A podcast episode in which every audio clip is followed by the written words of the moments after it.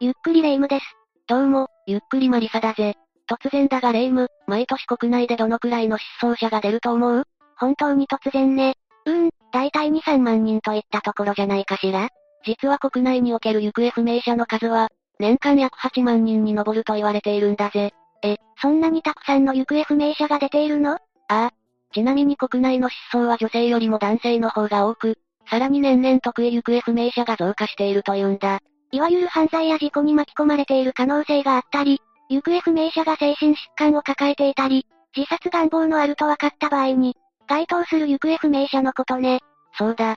あとは危険物を所有していたり、13歳以下の子供または高齢者も得意行方不明者に該当するぜ。なるほどね。もしかして、今回話す内容にも何か関係があるの？ああ。今回解説していく内容は、2012年に発生した、ある一人の作家が突然行方不明になった事件なんだ。なんだかドラマや亡命探偵漫画のタイトルに出てきそうな事件だけど、一体この作家さんに何があったのかしら？気になるわ。では早速、今回はミステリー作家失踪事件について紹介するぜ。それでは、ゆっくりしていってね。事件が起きたのは、2009年12月19日午前9時頃、京都市伏見区在住のミステリー作家田島俊之さん当時61歳が、京都市内のホテルのフロントで目撃されたのを最後に、行方不明になってしまったんだ。失踪直前にホテルに泊まっていたのね。ああ。田島さんは、失踪する前日の12月18日に家族に対し、1ヶ月前から左目も見えにくい。この年で両目を失明し人の手を煩わせたくない。失踪する。と書いた手紙を速達で送り、失踪当日にも、筆を置き、社会生活を終了します。という内容の手紙を、友人や出版社に向けて出したんだ。この年で両目を失明し、という文面からするに、田島さんは失踪する以前から、片目を失明していた様子が伺えるわね。ああ。実は、田島さんは失踪する10年以上前に、すでに右目を失明していたようだ。しかも、家族に宛てた手紙には、こんな内容も綴られていたそうだ。どんな内容だったのかしら？視力が完全に失われる前に人生を終わらせることにしたこと。いつか来るこの日のために以前から準備を整えていたこと。うまくいけば誰にも見つからない場所で最後を迎えること。などが綴られていたんだ。決して思いつきの行動ではなく、いつかは失踪するつもりで計画を立てていたのね。ああ。その証拠に、田島さんの自宅マンションは、荷物が整理されていた状態だったようだ。このことから事件性はなく、田島さんが自らの意思で失踪したと断定されたんだぜ。確かに手紙の文章からするに、トラブルに巻き込まれた印象はあまりないわね。そうだな。そしてこの手紙をもらった家族は、田島さんに連絡するも繋がらず、すぐに伏見署に失踪届を提出。その後、田島さんのゆかりの場所を中心に、チラシやポスターなどを貼り、捜索を開始したんだ。ちなみに田島さんの当時の格好とか、特徴とかはあるのかしら続いて、田島さんの人物像について紹介していくぜ。まず田島さんの特徴についてだが、当時田島さんのご家族が作成したポスターの情報をもとに紹介していくぜ。よろしくお願いするわ。田島さんは、身長170センチほどで、顔には髭があり、痩せ型。室内でも帽子をいつも被っており、ハキハキ喋るタイプではなくこもりがちで、小さめの声で話す人だそうだ。ちなみに基本標準語だったというぜ。見た目はごく普通の日本人男性といった印象ね。そういえば、先ほど片目を失明していたと言っていたけど、眼帯とかはしていたのかしら？いや、そういったものは普段からつけていなかったようだな。そうなのね。もし着用していたら、見かけた時に印象に残りやすいと思ったんだけど、ちなみに、失踪当時の格好はどんな感じだったの？失踪当時の格好は、カーキ色の帽子にジャンパーにズボン、メガネとショルダーバッグを身につけていて、持ち物は現金と衣類のみだ。うーん。まるでちょっと近所のコンビニに行くような軽装具合ね。だな。でも、これから失踪する人が準備万端で荷造りするとは思えないし、やっぱり自らの意思で失踪したと考えるのが自然だよな。確かにそうね。そして田島さんのプロフィールだが、大阪府出身で、早稲田大学経済学部を卒業後に広告代理店に入社。その後フリーの広告制作ディレクターになり、1982年に作家デビュー。主にミステリー小説を中心に純愛小説なども手掛けていたんだ。結構幅広いジャンルを執筆していたのね。ちなみに代表作品はどんなものがあるの？まずデビュー作あなたは不屈のハンコハンターは、第39回小説現代新人賞を受賞しているんだ。デビューしていきなり新人賞受賞はすごいじゃないの。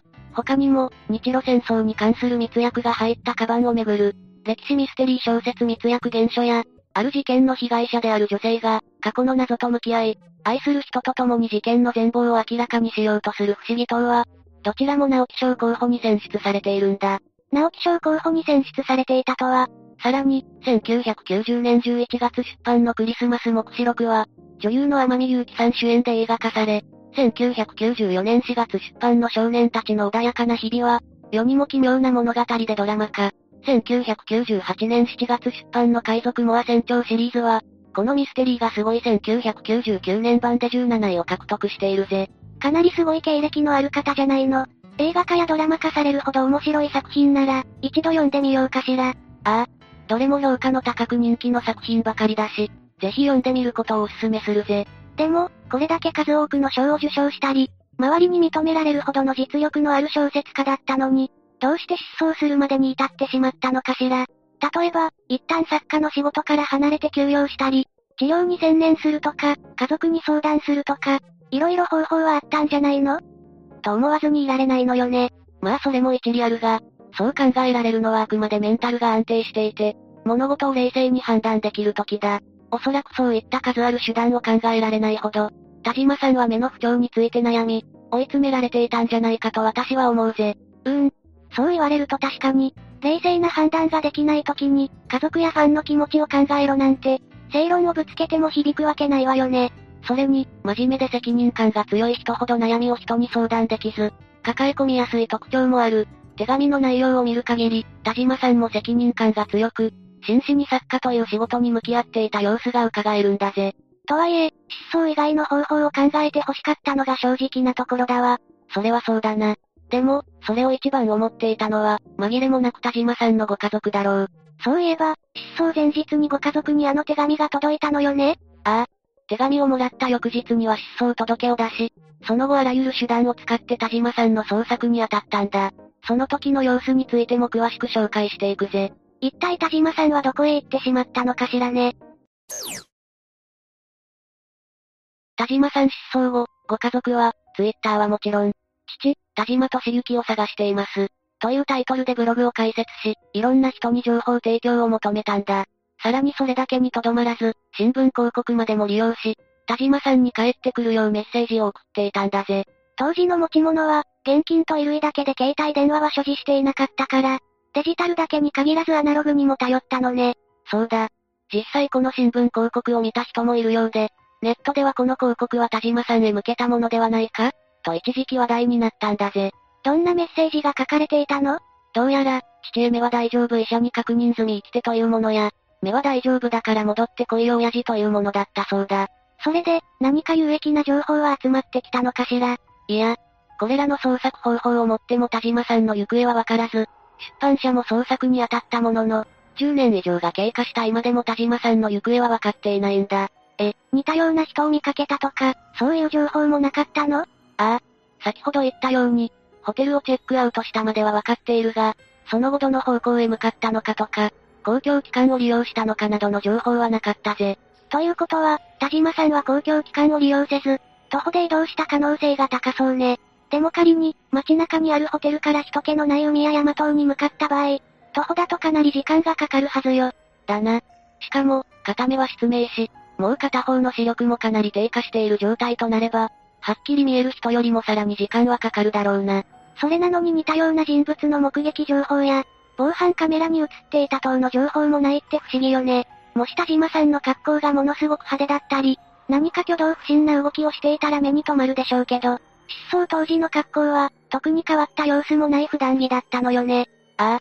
それに当時、ご家族からチラシをもらったり、捜査協力を求められたタクシー運転手の方も、ご家族は、近くの喫茶店や告げ歴史民族資料館も回っていたが、特に告げ歴史民族史資料館は、俳句や歴史愛好家が多く訪れており、高齢者も少なくないため、本人を見分けるのは難しい、と言っていたようだ。ということは、もしかしたら田島さんとすれ違っていたかもしれないけど、覚えていないという可能性も、十分あり得るんだぜ。それだったら目撃情報の提供がなくても納得がいくわね。確かに、前回出かけた時にすれ違った人の特徴を問われても思い出せないもの。あとは、ゆかりのある土地という概念から、兵庫県にある六甲山方面へと向かった可能性もあるのでは？という話も浮上し、山岳連盟にも情報提供を呼びかけたが、残念ながら田島さんに繋がりそうな手がかりは見つからなかったんだ。うーん、ここまで情報がないと、どう探せばいいのか全く見当がつかないわね。そういえば、現在もブログやツイッター等のアカウントは残っているのかしら？田島さん失踪から約2年後の2011年12月31日に、ブログを閉鎖させていただきます。という投稿を最後に、更新はされず、過去記事も削除されているんだ。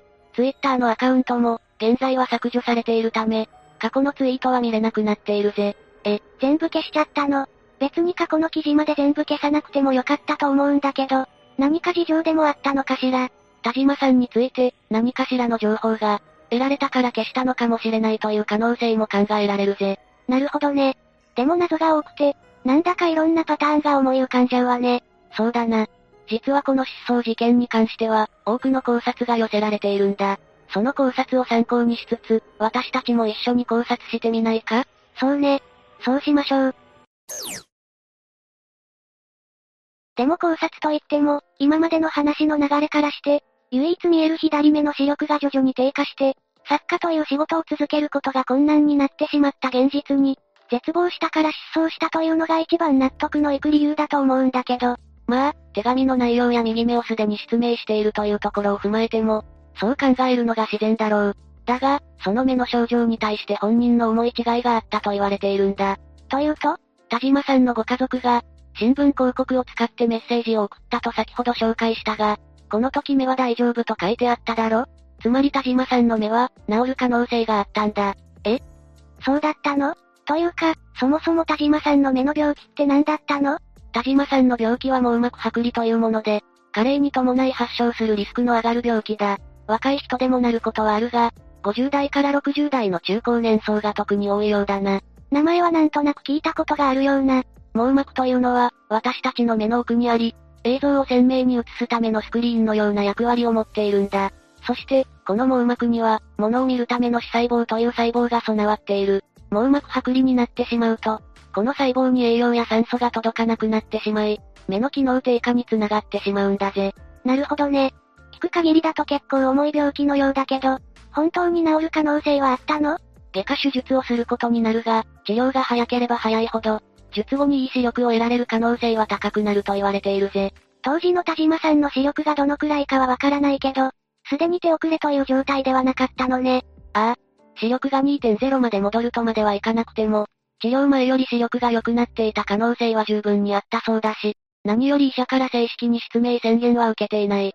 だがそこで治療ではなく失踪を選んだあたり、もう今後良くなることはないんだ、と考えてしまったのではないかとも言われているんだ。まとめると、すでに右目が見えない状態なのに、徐々に左目も見えにくくなってきたから、おそらく今後失明するだろうと自分で勝手に決めつけてしまって、その考えから抜け出せず、結果失踪したという感じかしら。そうだぜ。これが主にネット上で考察されている内容だが、実はもう一つあるんだ。どんな内容なの？両目の視力を失うということは、仕事はもちろん日常生活に多大なる影響が出ることは容易に想像がつくだろまあ、それはそうよね。特に作家という仕事ならなおさらだと思うわ。だが、田島さんは失明が原因で仕事ができなくなるという心配よりも、家族に迷惑をかけたくないという気持ちの方が強かったのではないか、と言われているんだ。それはご家族に宛てた手紙にも書いてあったわね。でもどうして、そっちの気持ちの方が強いと考察されているの？実は田島さんには、年老いた実母と独立した子供が二人いるんだが、どちらとも同居はしておらず、一人暮らしをしていたんだ。子供がいるのに一人暮らしということは、失踪前に離婚したか、奥さんと死別したかよね。おそらくな。となると、もしも自分が失明したら、独立した子供たちが世話や介護等をすることになってしまう。もちろん、小説だって書けなくなってしまうし、年老いた母親にもいらぬ心配をかけてしまうかもしれない。そう思って、まだ目が見えて体も動けるうちに、姿を消したのではないかとも言われているんだ。視力を失い、自分で最後を選べなくなるくらいなら、自分で人生の幕引きをしたかったという可能性ね。まあ真相はわからないにしろ、周りを悲しませるような方法を選んで欲しくなかったけどな。さて、ミステリー作家失踪事件の詳細を紹介したが、この話を聞いてレイムはどう思った？そうね。なんだか一つの小説を読んでいるような、そんな感覚になったわ。特に手紙の内容とかね。ほう。どうしてそう思ったんだ？例えば誰にも見つからない場所で最後を迎えるといった文章から、いろんな考察が生まれるわよね。その場所が山なのか海なのか、あるいはどちらでもないのか、そういう最大の謎を残して失踪したところに、ミステリー作家のプライドというかそういったものを感じたのよ。なるほどな。ミステリー作家が最後に残した作品という感じか。でも、残されたご家族からしたらそんなの関係ないわよね。せめて何かしらの情報が得られればよかったんだけど。でも、ブログを閉鎖したところを見ると、もしかしたら田島さんの生死に関わる情報を得たから、閉鎖した可能性も考えられるんだぜ。だとしたら、何かしらの報告がありそうなものだけど、そういったものはなかったのよね？ああ。結局のところ、真相は闇の中なんだぜ。今回の話は、レイムの言ったようにミステリー小説の現実版という感じがしたな。そうね。ただ、どの謎も解決できていないものばかりで、ちょっともやもや感が残ってしまったけどね。レイムも突然失踪なんてしないでくれよ。そうなったら血眼になって探すからな。それは感謝だわ。でも逆のパターンだったら、マリサが帰ってくるまでのんびりお茶でも飲んで待ってるわね。少しは心配する素振りくらい見せてくれよ。悲しいだろ。わかってないわね。信用しているからこそよ。そうか。というわけで、今回は、ミステリー作家失踪事件について紹介したぜ。それでは、次回もゆっくりしていってね。